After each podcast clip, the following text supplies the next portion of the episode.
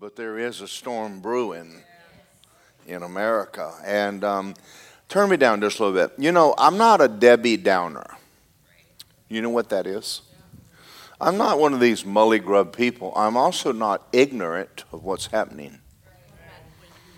Yeah, and so in a minute we're going to talk about the storm, uh, the storms in life, and we're going to get into the scriptural um, precedent for this.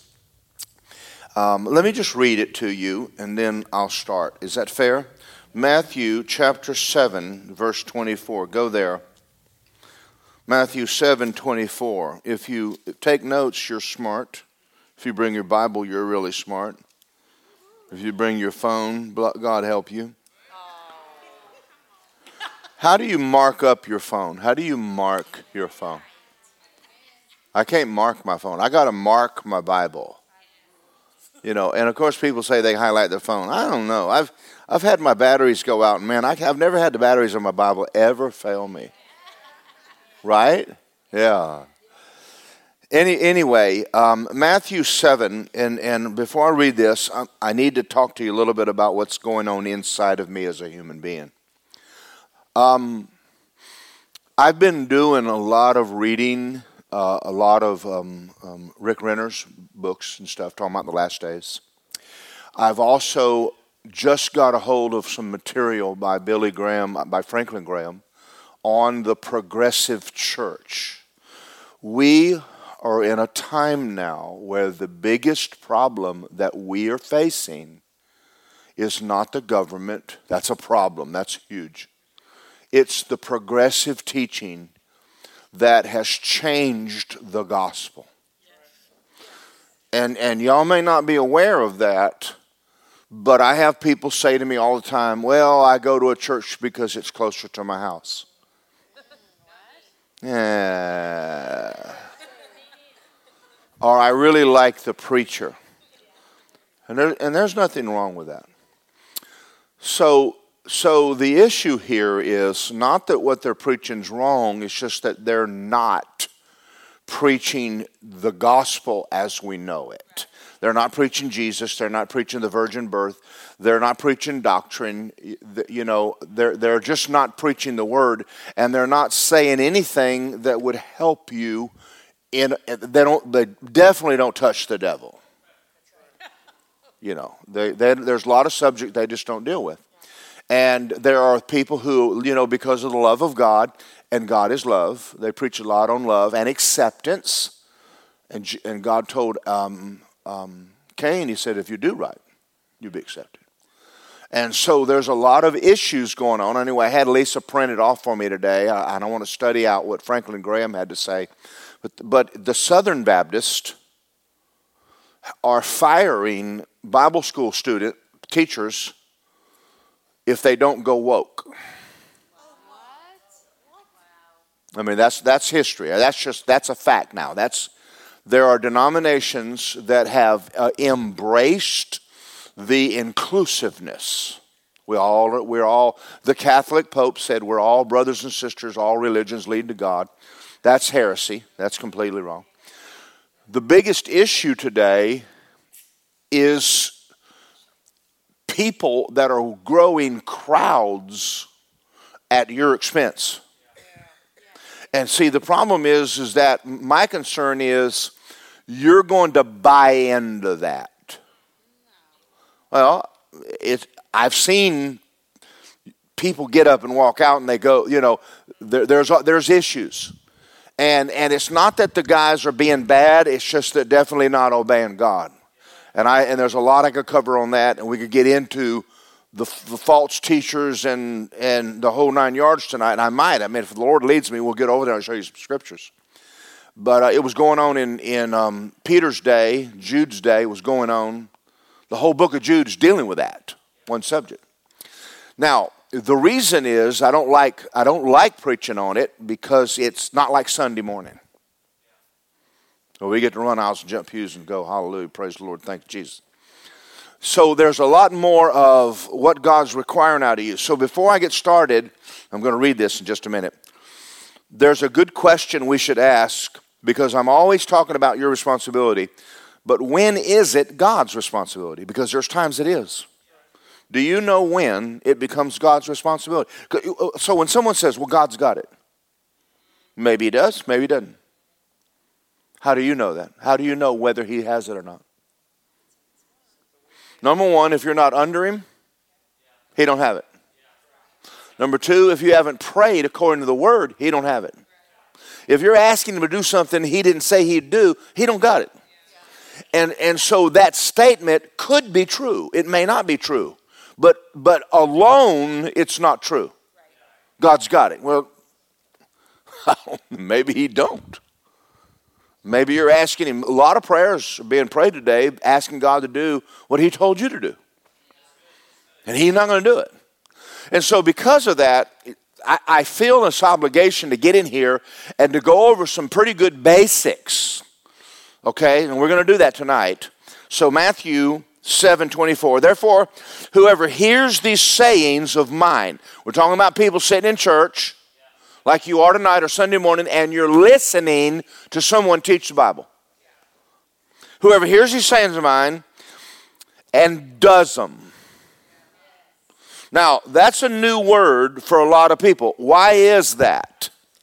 Because you're saved by grace through faith, not of yourself, it's a gift of God. What did you do to get saved? Nothing. So let me jump way ahead of myself. The gospel of Jesus is a foundation teaching, but it is not the house. So let me let me before I read this, let me let me get into this. Let's pretend that you and your wife buy a lot, you're going to build a house, and they pour the slab, and you go, Yeah, great foundation. And we drive by, and you're setting up kitchen, living room, dining room, and we go, What are you doing? You go, well, you know, we just we just want to set up our house. You know, we just we own the land, and this is our house. And where's the walls? Where's the roof? Oh, well, we have foundation. That's what you sound like to me when you say, I'm saved. I'm going, well, that's great, but there's more to this than I'm saved. And now here's here now that's let me just read the rest of it and you'll understand. I will liken to a wise man who built his house on a rock. Notice he built the house. He built the foundation on a rock, which we call slab. You know, the, the concrete. Because we don't have rocks. This is not Idaho. Okay, everything's sand. So you're going to make the foundation to build on it here. Okay. The rain descended, the floods came, the winds blew and beat on that house, and it didn't fall. It was founded on a rock. Now, I'm going to make a statement right here. Don't look at me and say, that's a bad confession. A confession is always based on the word. You have no word that it won't rain. So, the point that Jesus is making is that right now, no matter where you are in this room or your walk with God, in your future, you have a rainy day. In your future, you have thunder. In your future, you've got wind. You have to sit here now and think, what am I doing now to get ready for the storm that is coming. It's coming. But you don't have to sink. The house does not have to fall. People's lives are falling because you've never taken what he said serious.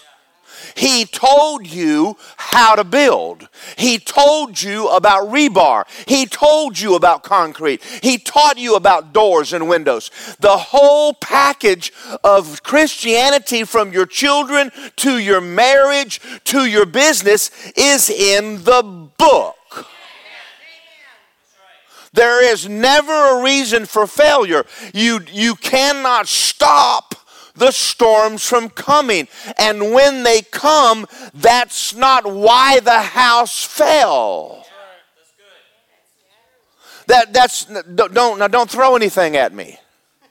Because we all want to find out whose fault is this. And it's always your ex. I have an ex. I understand that. I'm not throwing anything. I'm just, I'm just telling you that good God Almighty, they could have done better. Yeah, they could have. And it could have been your boss. It, there's stuff, stuff happens. But you can prepare. So let's talk about, let me read the rest of this, and because I'm getting so far ahead of myself, I can't. I want to finish my, my, my scripture. The rain descended, the blood came, the winds blew, beat on the house, and it didn't fall. Thank you, Jesus, it didn't fall it had been founded on a rock. They thought, they thought through the process. Anyone who hears the sayings of mine, notice he's talking about sayings. We're not talking about are you saved? I, am just going to say this right now, and I'm going to be very, very sweet, very sweet. Don't ever look at me and say, I'm, I'm saved. Because I'm thinking, you're stupid. I want you to know what I'm thinking. I'm so glad you're saved. But there's more book than John 3:16. There's more in here than just come to Jesus and get saved. That's why you keep hearing me make the statements all the time. This is, he didn't make a convert. He never made a convert. All right, now I'm going to finish reading this, and I have something important to say. People come and go in church. You may be here a year, a month, a week, or 10. But you are responsible for knowing the word. I don't care where you go. As long as you leave knowing that it's not up to your pastor in the next church, it's not up to your next spouse, it's not up to your next job to be better than this one. It is totally up to you to hear what he said and do what he said. Yes. Amen. You say, I don't like to read. Learn.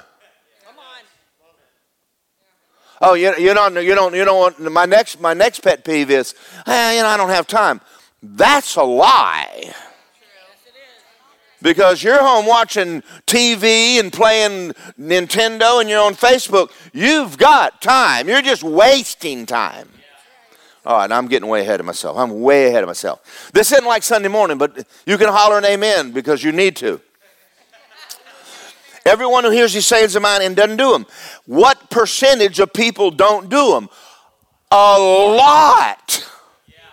A lot of people come in with the idea that if I come to church and I'm just a good Christian and I sing hallelujah, and you know, people come to me and say, I was in church Sunday, that's another stupid. But it's not as stupid as the ones that weren't. You can see, you sat here, whoopee doopy. Did you take notes? Are you reading? Are you growing? What are you dealing with, and what does the Bible say about that? What uh, we, we have people that are in this church, they haven't grown any, any in five, ten years, any.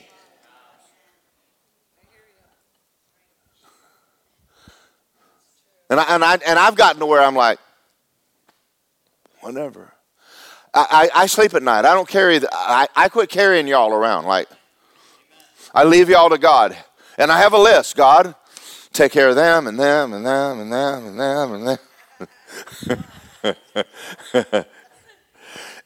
and it's, it's a temptation, and I'm, and I'm going to show you that in a minute. Anyway, the rain descended, the flood came, beat, and it great and fell. Was great was the fall of it. And it was when Jesus ended these sayings, the people were astonished at his teaching. He taught them when he was head of authority. And he taught them like he is the by God boss. And he is. When you get born again, it is understood that you have taken a knee and given him authority over where you go, what you do, and how you do it. Now, you may not like that, but the opposite of that is hell. But you don't want to go to hell, and, and you need help, and He's there to help you if you listen and pay attention. But we all have scriptures we don't like. We go, I don't like that. We think the Baptists are the only ones that flip over stuff. They don't. We, everybody flips over scriptures. Thank you for that one amen in the back. Can I get a second? One second. I get another amen, another amen. I got amen. Oh, yeah, I got another amen in the back. Oh. All right. Right now, at my house, I am building a shed for my boat. It's, it's, it's just a shed. But I'm going to have to put hurricane straps on it for a reason. September is around the corner. And I've already seen what happens when the wind lifts a shed. But I can keep it from taking $500 of aluminum, gav aluminum I just bought, and slinging it next door if I will prepare. Also, Lisa's asked me because we have a generator that runs on propane. No more gas generators, gasoline. No more. It's bad, bad because the because you, it gets varnish in there because you hadn't cranked it since the last time you used it, which was a year ago. And right now, if you go home, it doesn't crank. I'm talking yours. You get it does? No, it doesn't either. Not if you let the gas sit in it, unless you winterized it, which no one does in Florida because it's never winter. All right. So we have a propane generator that I hook to the house, and I have set up half of my house or one third of it to run on. I can, I can turn the other two thirds of my house off. I have two air conditioners, I have two septic tanks, I have five commodes, and there's only three of us. We've we, we prepare. I have a water purifier that costs me $300, and I have a creek by my house that I can go out and dip in it, and I can drink water if I pour it through the water purifier. But you have to think ahead because storms, you live in Florida. Come on, y'all. Y'all. Now, not just live in Florida, but you live in a fallen world. You live in a world and stuff is coming soon. You're either in it, you're either in it, coming out of it, or heading into one. You're in one of those two positions right now. No, boy. And I, and I knew that's not exciting. Okay, Matthew, let's go to Luke 8. Let's go to Luke 8. Don't go Matthew 13. Let's go to Luke 8.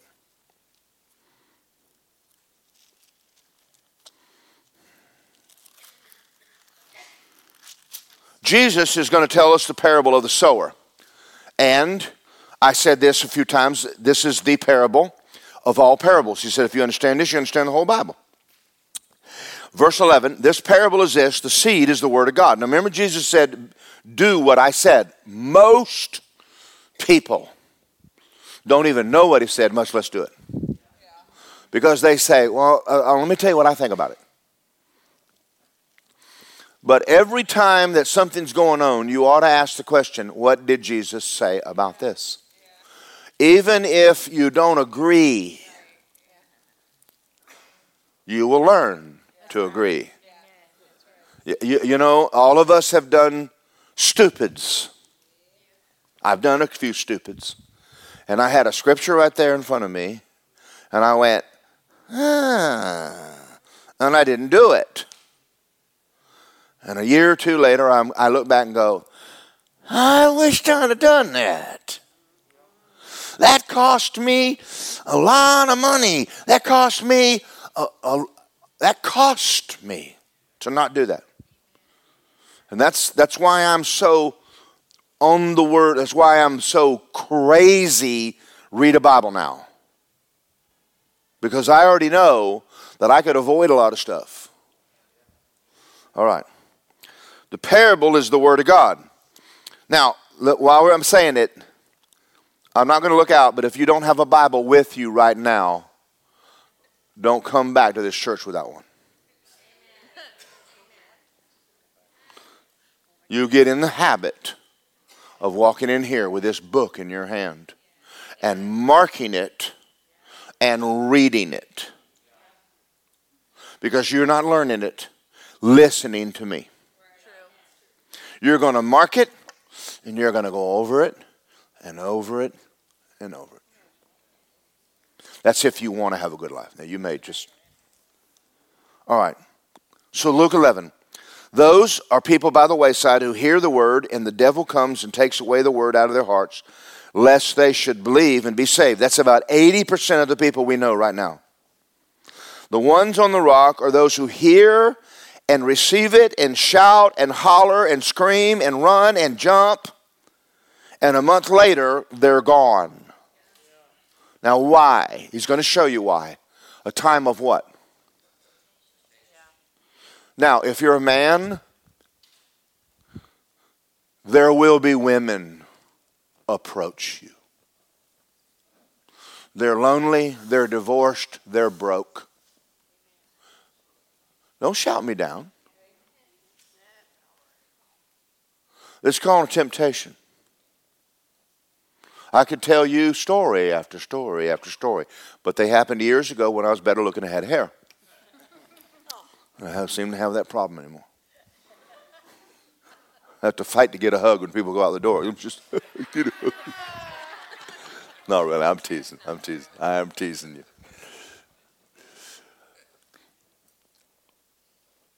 If you've ever done anything wrong in your life, Satan wrote it down. And he's planning your fall. And you have to be smart enough to go, how do I get ready for that dog? Because I already figured out he's coming back. When I got born again, it was the first time my friends ever bought me a case of beer. My tightwad friends never bought me nothing. But then I got born again. They showed up at my house with my very own case. And I went, Why did y'all do that? Well, we were thinking about you. No, you weren't. I said, You lying devil. And they said, You're not going to take our gift. I said, I am not. And I walked away. But it was the first time anybody ever bought me anything. The first time I ever had a girl approach me was a week after I got saved. And I went, This never happened before.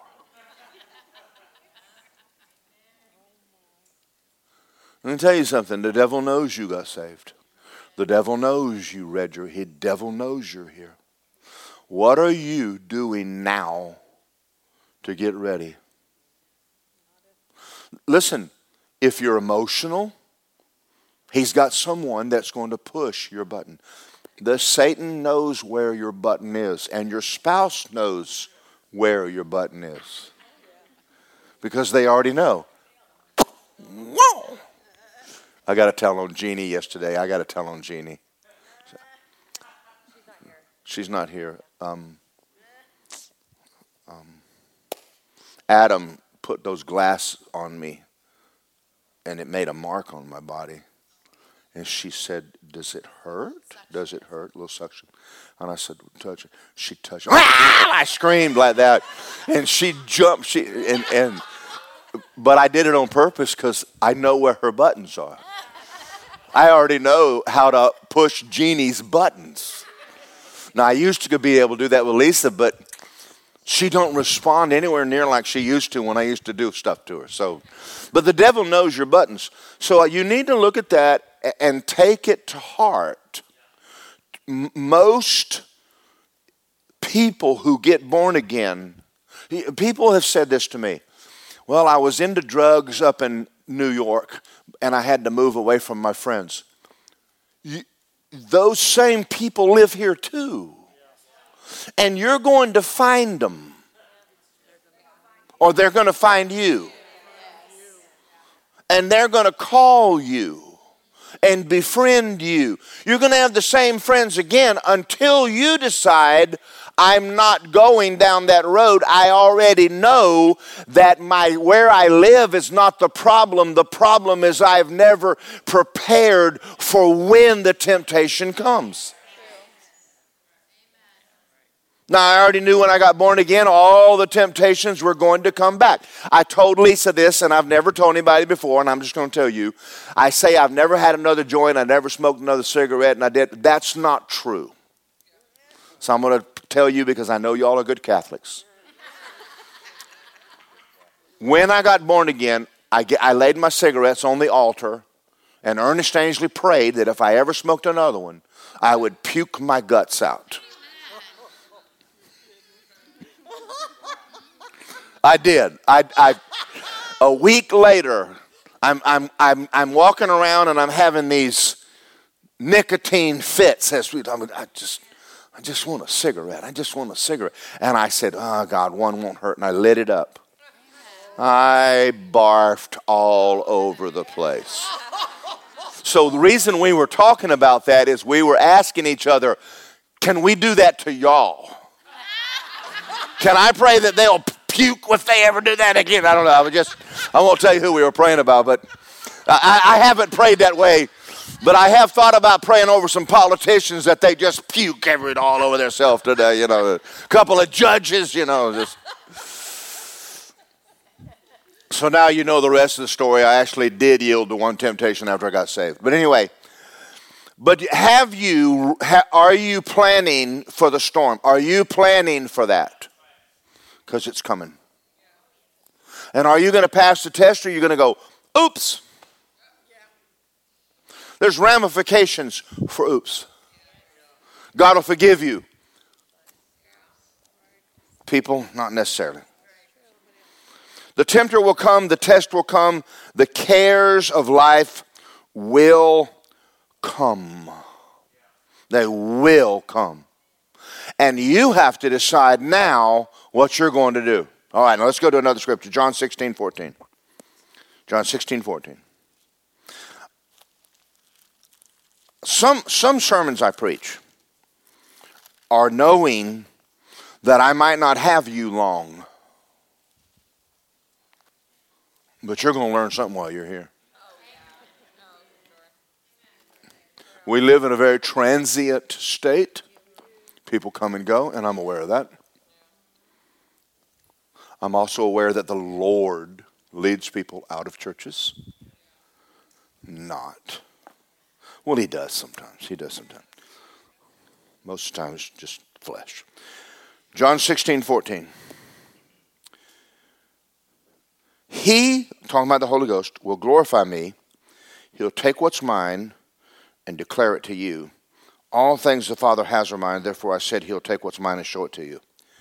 Now let me show you this. Because there isn't anything that you don't know that He won't show you if you'll seek it. Now, I said that for this reason. Stop saying, I don't know it. You don't know it because you aren't asking. He said, Seek and you shall find. If you wanted to know it, you would. The responsibility is still on you. Well, you know, I just never knew that. I don't understand that. Well, after today, no more excuse. You can know anything because He's not hiding anything from you. The Holy Spirit will lead you and guide you in anything you are seeking Him with all of your heart. So, if six months from now you fall away from God, it is t- it's not your circumstances. It's you. Now, I'm giving you a certain amount of responsibility for this reason. All of us have stuff happen. And, we, and I, I've had, I quit. I ain't never coming back here again. I'm never, I will never walk in this church again, and I'm the pastor. I'm done. And then you open your Bible and it goes, Love is patient, love is kind. You're going,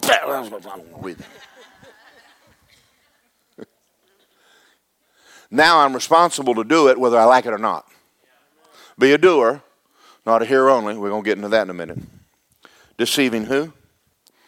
Yourself. He will teach you, and you are responsible. So I'm going to ask you a question What is mental assent? You know what it is? It's hearing the word, agreeing with it, but refusing to act on it or do what it says. There's a lot of people who sit in church and say, Well, I believe that. No, you don't. There's no proof of it in your life. He didn't write that for you to agree with him. Now, where does this come from? This comes from that doctrine that God has, well, you know that all things are working together for your good. Convenient, but not true. It's happening because you didn't do what He said. Well, y'all, someone said, well, I was hoping this would be like Sunday morning. Well, it is. Wasn't Sunday fun?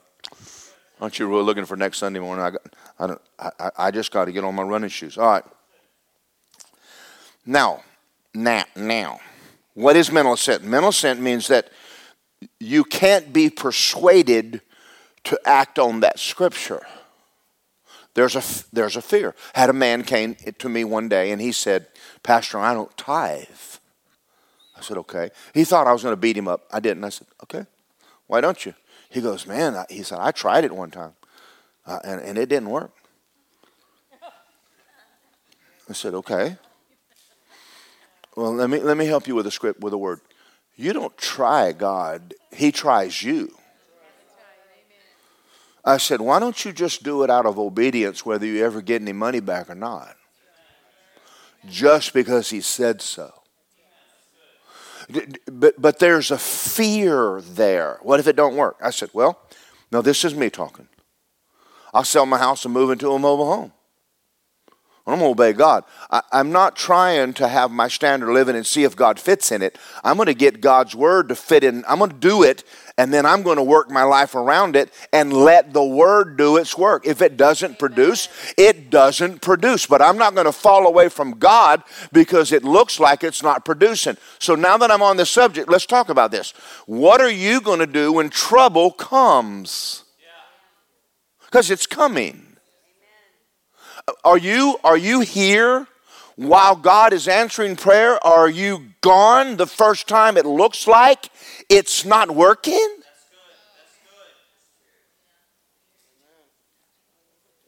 Because there's no faith in that. I've already made up my mind I'm doing it if it don't work, whether it works or not. And it works. Because I don't sit around and worry about whether it works.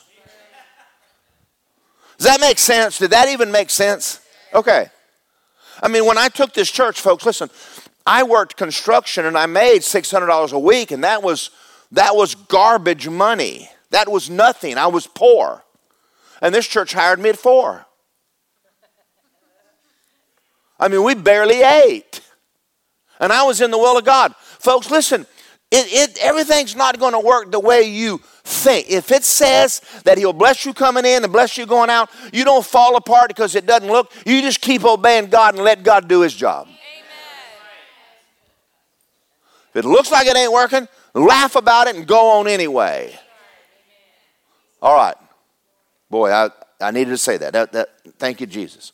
So, mental assent is when there is no action to what you say you believe. Now, the word believe, when you say I believe that, it is the word by live. By live. It's what you live by. If you don't live by it, you don't believe it. But if you're just agreeing with it mentally, no faith there. Faith without you acting is dead. A lot of Christians have dead faith because they're not doing the word. They haven't read it to do it. They read it to understood it. I had a lady came to me one time and she said, "My Bible school, you know, why is my Bible school, you know, there's people that come to my Bible school and there's this other Bible school in town and they charge people more and they have more students and than they do in mine. Why is they going to that one and not coming to mine?" I said, "Well, that's simple." I said, "A student wants to know what the teacher knows, but a disciple wants to do what the teacher does. The school that you're talking about, that man is successful in ministry, and you're not. Oh, that went over like a lead balloon. You're giving them information, he's giving them inspiration. And he's charging them, and they're paying for it. Amen. You can get information, but all it is is just information. I, I know people, and I'm going to use Mark Hankins' ministry right now, and I know I'm not using names. But Lisa and I and uh, Justin, we go out there and we've made friends. But we have a few people we run around with, and they've known Mark for years and years and years and years and years and years and years and years and years, and they still don't do anything he says. And I'm going, have they? Have we ever heard them do anything that and it's not a lot it's just a few it's just a few people not. But you know what? It's a trap for you to think because you came to church and you go i believe that hallelujah praise the lord. No it's no it's not until monday. And, and all hell's breaking loose. Now is when i want to know you're going to shout and dance. Not at church not at church. Are you shouting at home when you get home and you open up the bills and you go, oh, oh hallelujah.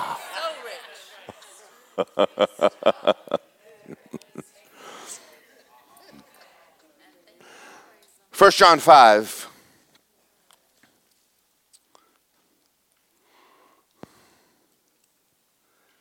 Oh, I wanted to do the other one. I wanted to do the other one. James, where's where is James? I don't even see James in here. I didn't even write James down. Well, I'm going to go there anyway, whether I wrote it down or not. James chapter 1. We're just going to go there. I don't care whether I wrote it down or not. They can fix it in the back. Oh, Cell can fix it. James 1 21. Therefore, lay aside all filthiness and overflow of wickedness, and receive with meekness the implanted word which is able to save your soul. You, now, your spirit's already saved. You're already saved. But remember, are you just sitting there on a slab? Are you building walls? Are you putting a roof on? Do you have windows ordered? What, what else are you doing to get ready for a rainy day? Because you, you better get ready because it is coming. Now, you can sleep. If we have a hurricane, I'll be sleeping. I'll go in there and uh, if, if, we have an outage, I have a fireplace. You say, Do you have one? Well, you should. But I have an old house with a fireplace. I had, a, I had one in my last house. And my first house, if I stayed there, I'd have built one in it. And if I didn't build one, I'd put a pot-bellied wood, wood. I mean, I'd put a wood heater in it. Even though you live in Florida, I never know what they're going to do. In my road, I don't know why in the world. It just seems like every time it thunders, somebody knocks the power out. And you call them up and they'll go, we'll get to it this month. And we're like, so I go out and Joshua loves it when I put a log in it. He, he, he comes in and sits and just stares at the fire. I said, I get it, buddy. Me too. Just sit here and stare at the fire. Get you a weenie and a, and a, and a graham cracker crust, you know, graham, what is it? Make you some s'mores. And Lisa says, Are you boys, what are y'all going to do all day? Nothing. We're just going to sit here in front of this fire. Therefore, lay aside all filthiness and overflow witness and receive with meekness, that means teachableness, the implanted word which is able to save your souls, and be a doer of the word, not a hearer only, deceiving who? Yourself. Now, li- just listen to me very carefully.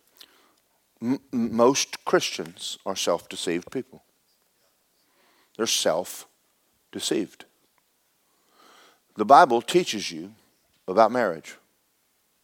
It tells you what to do and what not to do. It teaches you how to raise children. You can get in there and find out. I've had people come to me and say, "Well, my my mama, my daddy beat me. I'm not whipping my kids." I'm going, "Well, first of all, I doubt he beat you, and if he did, you might have needed it." But you don't you don't do the opposite of what your parents did because that's you're not obeying God. We have we have we have school teachers in here. I know Melanie. I think if school teachers had one request, please discipline your children. Don't drop them off here. And then I have to deal with them. And then you want to sue me because I had to take them in the back when you didn't know it. I got to tell a story here. I, I don't know if I show. This was before Jesus. I was cooking out one night and a little boy came by. I had a hibachi. Y'all know what a hibachi is? A little grill about that big. And I had two beautiful little steaks on it. For me to eat a steak was big deal. And he kicked it and dumped my steaks on the ground. When he got on his bicycle and he rode to the end of the building, and I met him. His father came to see me and said, My son said, you punched him. And I was a sinner and I lied. I did. I did. It's under the blood. And so the dad whipped him for lying. And the little boy looked at me and said, You lied. And when his dad, I said, I'll whip you again. But he never kicked my hibachi over. Okay, that's I don't know why I told all y'all that. I was, was not a good man before I got saved. I probably would still have spanked him, but I wouldn't. But a lot of stuff that's going on now is because parents they're not uh, they're not raising children. Teach your children to pray. Teach them to read the Bible. Teach them to respect authority. Teach them to mind. They don't have to run their mouth all day. Are y'all doing that? Because you, it is your responsibility. That, that's being a doer of the Word of God. As a husband and a wife, it teaches you how to have relationship with one another. Wives, reverence your husbands, not if they deserve it or earn it, because you don't deserve love. You, you, you, okay, boy, that was real good. Husbands, love your wives as Christ loves the church. See, you have to pick it up and go, I'm going to do that even though it looks like it's the end of me. You have to learn how to forgive. You have to learn how to get over bitterness. You have to learn how to deal with fear. Everything that you deal with in life, it's in here to tell you how to do it, but you have to find it and to make up your mind, I'm going to do that.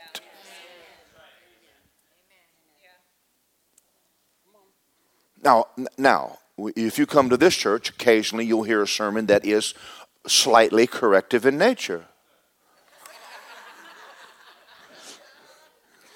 you mark those scriptures and go home and go, I have work. They're for your benefit. Boy, I, I, I'll just tell you this I think the person who's grown the most in this church is me.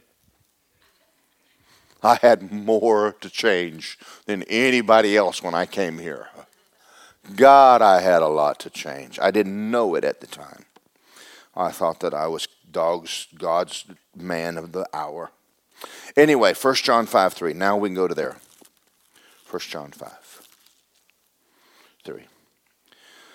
This is the love of God, that we keep his commandments, and his commandments are not a pain in the backside.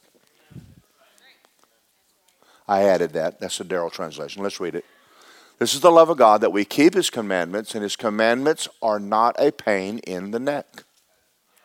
God is not crimping your style. They are beneficial. They are good for you. But the Bible says, He that comes to God must believe He is, and He's a rewarder of those who diligently seek Him. If you don't believe that it is advantageous to do it, you won't do it. But a lot of people don't do what he said because they think they got to give up something in order to obey God. You're not giving up anything to obey God, you're gaining. There's been times he's asked me to do things that made no sense to me. But in the long run, I'm glad I did what he asked me to do. Because it was to and for my advantage.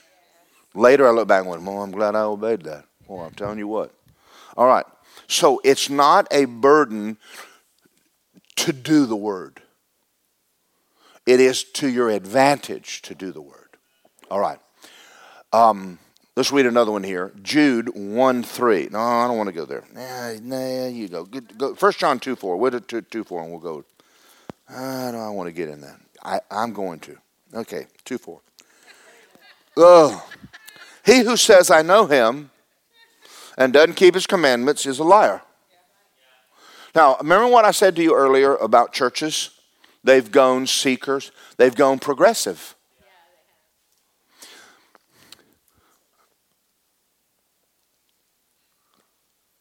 They're not trying to obey God or teach you how to obey God.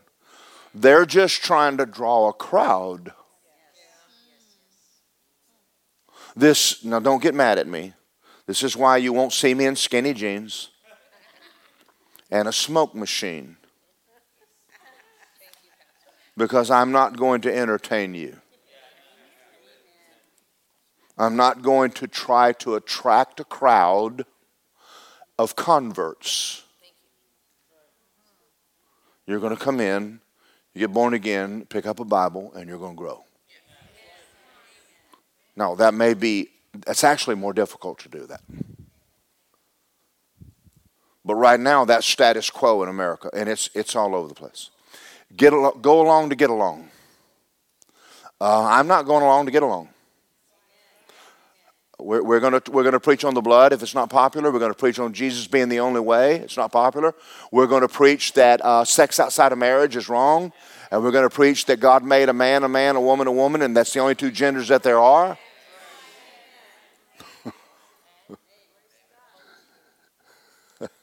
I love y'all. Y'all, y'all are fine. Glory to God. And we're not shutting down.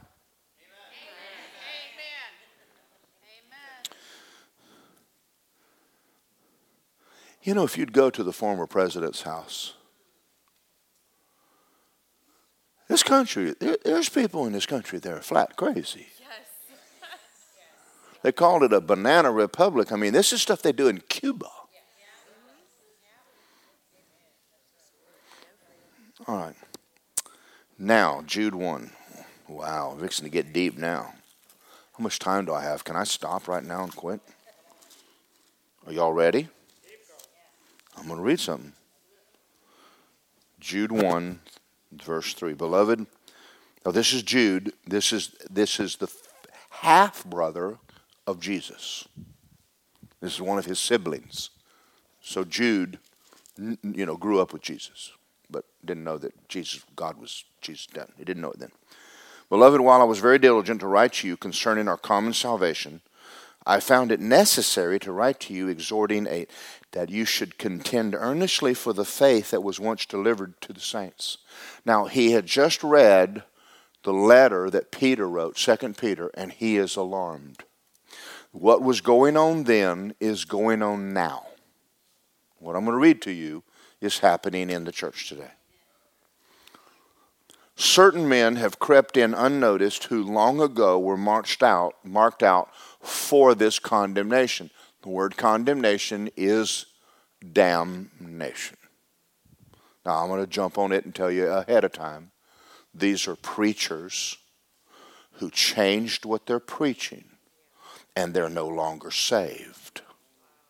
Now, if that, if that bothers your doctrine, then tear the page out with all a lot of others and throw it in the trash, and then you can talk to the Lord about it when you get to heaven. Now, see that? L- let me explain to you why I say that to y'all. If there's not a certain amount of fear of God, society will become loose. Now, you heard me make this statement. The reason I don't speed and not the only one. You get older, you, you do slow down. But, but primarily is because I do not like giving Apopka or Orange County share revenue coupon money.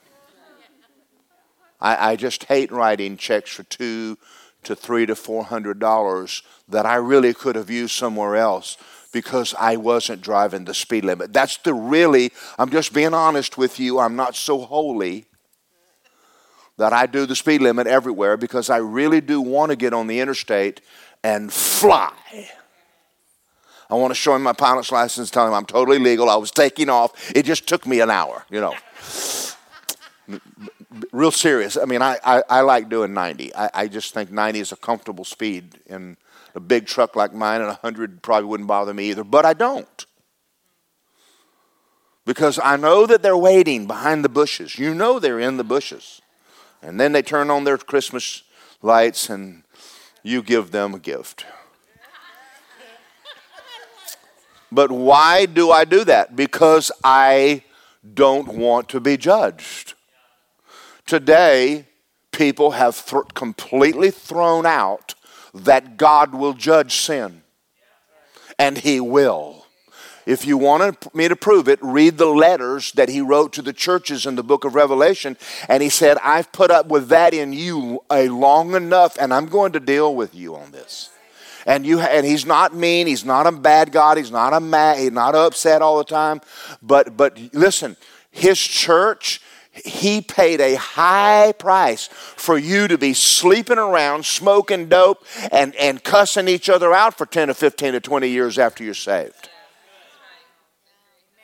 he paid too high a price for your salvation for you to live in sin okay now he give now you can come to church and get in grace and, and he'll give you grace and you can grow and he understands that it's taking you time, but if your heart's right, he'll give you the grace. But now we're going to read about a preacher that had decided the, the, the, the, doctrine of the Nicolaitans was it doesn't matter how you live, you're saved.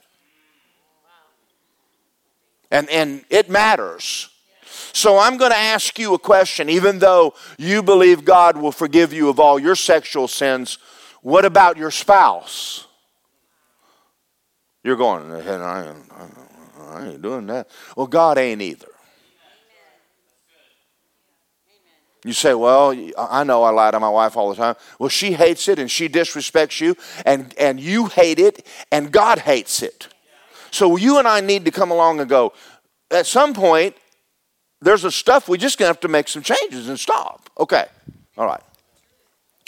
And you got to have a lot of guts if you're going to preach that today. Anyway, there are certain men that are crept out long ago and marked for this condemnation, ungodly men who turn the grace of God into lewdness. That means going woke. We accept everyone. Well, we accept you. But we're going to preach the gospel, and we're going to expect the gospel for you to repent of it. And we're going to expect you to give your heart to Jesus and turn from sin and let the gospel change you into a Christian. And we expect you to grow and we expect you to stop it. Sit in my church for a year, waiting on you to get right with God. I'll come back and preach right to you. Jack Hayford had a boy in his church that was gay. Came to him and said, I want help. He said, I'll help you. And, and Jack made him sit on the front row. Right during the sermon, about a month later, he walked up and he said, Give me your phone. I said, You want my phone? He said, I want your phone. Give me your phone. Sunday morning, right in service. Looked at it and said, You got phone number San Francisco. He said, Get him out or get out of my church. Don't you ever come back in here again. Said, If you're not going to live for God, get out of here, son. You told me you gave your heart to Jesus. You do not play with men in San Francisco. Do you understand? I mean, the whole church listening. Oh, mean preacher. And he repented, got right with God, later got married, and doing good. You know, Jesus is not playing with you. What got into him? Ain't nothing like Sunday morning. I want to remind you, though you once knew this, the Lord, having saved people out of the land of Egypt, destroyed them later. Say, ouch. The angels who didn't keep their proper domain left their own abode. He reserved in everlasting chains for the judgment day. Sodom and Gomorrah and other cities around them in similar manner, having given them over to sexual immorality, gone after strange flesh, as an example, suffering the vengeance of eternal fire. Therefore, likewise, these dreamers, they defile the flesh, reject authority, authority, speak evil of dignitaries. That word is ecclesia, that means ministers. Michael the angel, contending with the devil, was disputing about the body of Moses, dared not bring out a re- reveling accusation, said, The Lord rebuke you. These people speak evil of whatever they don't know, whatever they know naturally, like a brute beast. In these things they corrupt themselves. Woe to them, they've gone in the way of Cain and run greedily in the air of Balaam for profit and perish in the rebellion of Korah.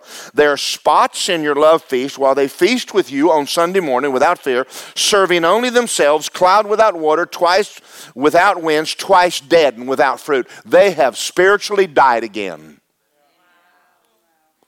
That's in your Bible. That's also in 1 Peter. That's also in the book of Hebrews. That's also in other script. There's a lot of I just want have y'all are y'all reading your Bible? I've read these and went, I don't think I'm going to do that. I think I'm going to watch my P's and Q's. You know why? Because every time you sin, you harden your heart. And it gets harder and harder and harder to live for God.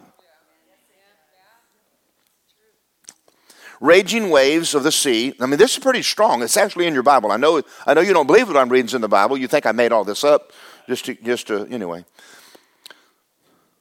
Raging waves, foaming up their own shame, wandering stars for whom is reserved the blackness of darkness forever. He's talking about preachers. Now, Enoch, the seventh from Adam, prophesied about these men and said, Behold, the Lord comes with 10,000 of his saints to execute judgment on all, and to convict all of their ungodly among them in an ungodly deeds which they have committed in an ungodly way. It sounds like he's mad. And all of the harsh things which ungodly sinners have said against him. These people are grumblers and complainers, walking around in their own lust, and they with their mouth they speak great swelling words, flattering people in order to gain an advantage. Beloved, you remember the Lord's the words which were spoken by the apostles, the Lord Jesus Christ. They told you that there would be mockers in the last time, walking according to their own lust. They are sensual people who cause division, not having the Spirit. But you, beloved, build yourself up on your most holy faith, praying in the Holy Ghost. Keep yourselves in the love of God. Now, let's go to 2 Peter for a minute. and I'm going to read what he says over here about this. 2 Peter 2 1. These, there are false prophets among this people, even there will be false teachers among you, who secretly bring in destructive heresies and denying the Lord who bought them. The word Lord there in the Greek is, is boss. It's not Lord like I got saved. What does it mean? It means he ain't telling me what to do. I'm a Christian, I'm saved but we don't do that here. What is it you don't do here? We don't preach on repentance here. Well, He told you to. You don't get to choose what you preach. Well, if I did that, I'd lose the crowd. You don't have a crowd, it's not your crowd. Okay. Let's, let's look at another one. In the same one. Chapter 2, verse 12. These are like natural brute beasts, made to be caught and destroyed. They speak evil of things they don't understand and utterly perish in their own corruption. They will receive the wages of unrighteousness as those who count it pleasure to carouse in the daytime. They are spots and blemishes, carousing in their own deception while they feast with you, having eyes full of adultery and cannot cease from sin, enticing unstable souls and have a heart trained in covetous practices. They are accursed children. They are damned. Say, ouch. In our own town, not too long ago, the congregation got together and voted on whether to have gay preachers or not. That's not your church. You, I would stand, I mean, listen, I'm, boldness is not a bad word. The, the opposite of boldness is coward. So I would have loved to have been in that meeting. I can be nice. I would read what is said, and I would tell them this is forbidden. And it says that if you continue down this path, you're not going to heaven, you're going to hell. And they say, Well, I don't agree with that. Uh, it doesn't matter whether you agree or don't agree. I'm just telling you the truth. And I'm finding another church. Well, my family's there. Listen, listen, Lot, get them out.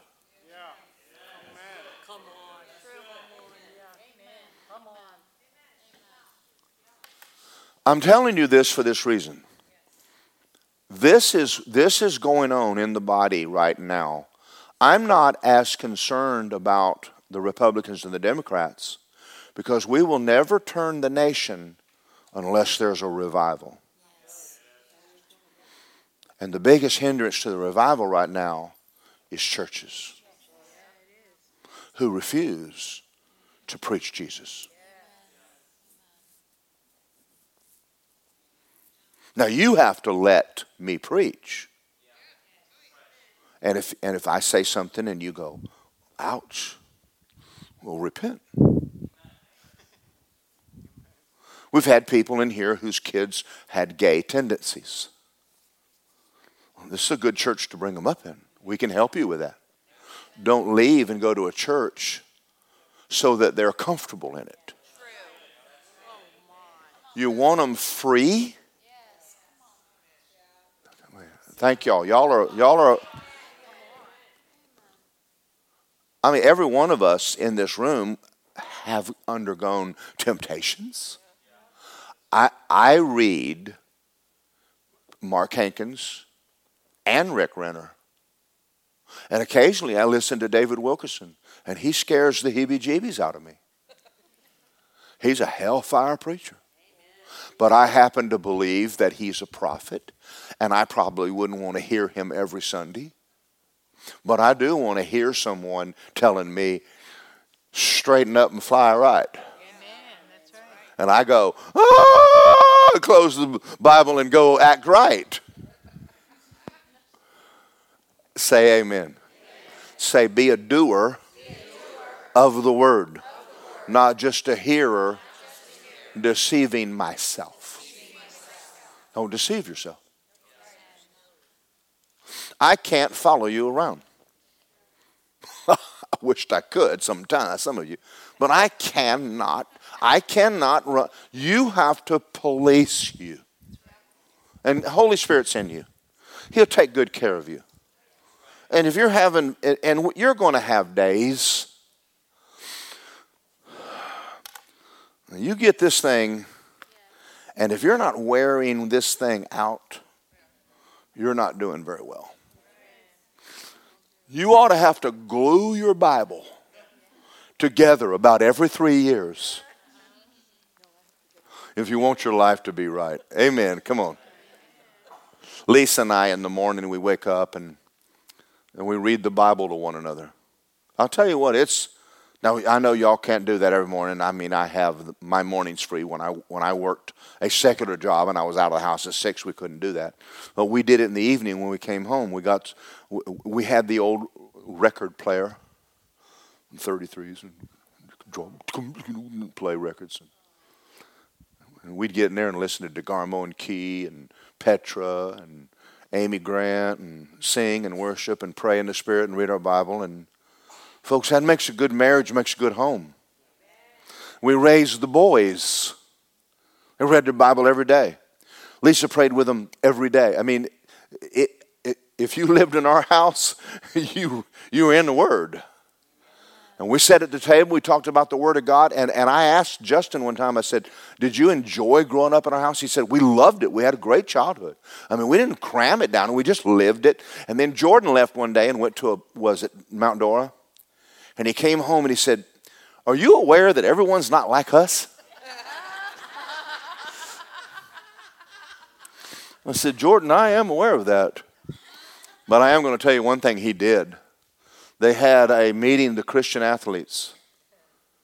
And uh, he got invited to it, and the man started speaking, and Jordan stood up and said, That is completely wrong. And all of the kids, he got a Bible and started preaching, and all the kids followed him out and went, Teach us. Uh, He took the class away from one of the teachers, and he knew more. uh, He knows the Word. Justin knows the Word of God. And then Lisa's more responsible for that than I am. I mean, she took him out and taught them the Bible and taught them right from wrong. And when they do something, we'd bring them in the house and go, What does the Word say about that? All right, you're gonna you're gonna get it, but we're gonna forgive you. We're gonna go on with life, and and, and they would just raise it just a good atmosphere. Amen. But Lisa and I lived in this book. How do we handle this? I don't know. Right now, I wake up in the morning. Sometimes I wake up late, and Lisa's in there having coffee before me. I'll say, "How long you been in here?" She goes, "Oh, about an hour." I said, "What are you doing?" She said, "Just reading the Bible." Just reading the Word, reading on certain subjects. If she has a fear, she goes and finds a scripture and deals with it.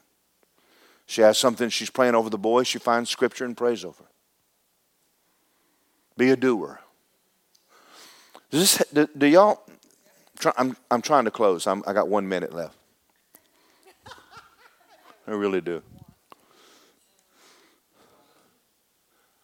I have to know that I know that I know that I've said things to you that will keep you when you're not here. I have to know that. I have to know that I have at least showed you the possibility so that you will be more aware. The world out there is crazy.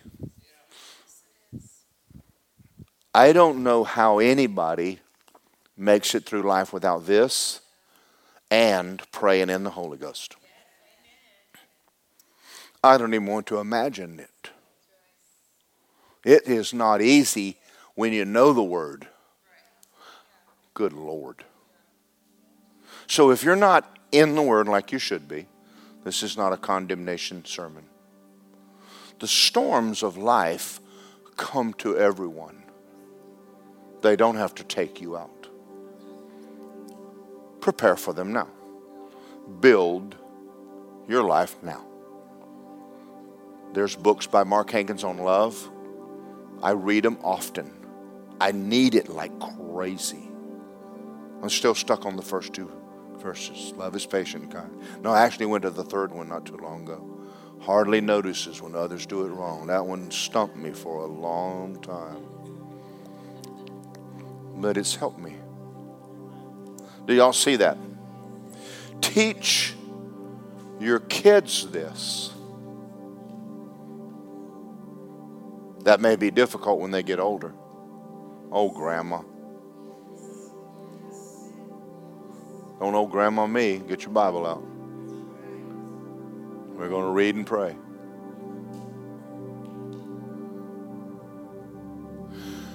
Father God, I have, um, again, I've walked in here tonight. My heart, I've, I've watched what's going on on the earth. I have a great concern for people. I always ask myself, am I doing am I doing the job you want me to do? Am I am I teaching them right? Am I telling them what the things they need to know? Have I prepared them for the world they live in today? Are they going to leave our church and make it? If I never see them again and they move away, are they have they learned enough to make it? I pray that everybody in the sound of my voice would understand that anybody can do this. Anyone can build on the word. It's not enough to say, I go to church. You have to build the life. You have to build the house. You have to put the two by fours. You have to put the roof on. You have to put the windows in. You have to build it. It doesn't build itself. You're, you can't just not build it. And I pray that everybody walks out of here tonight grabs a hold of this and understands it. And if they're not doing that, that they would begin tonight, no matter where they are. And we give you glory in Jesus' name. And everybody said, Amen, amen, amen. One more thing it doesn't matter whether I teach it to you or not, you can still learn it. Holy Ghost will still take you and teach you stuff. Maybe I'm not teaching it. You can still learn stuff. You don't have to wait on me to get on it.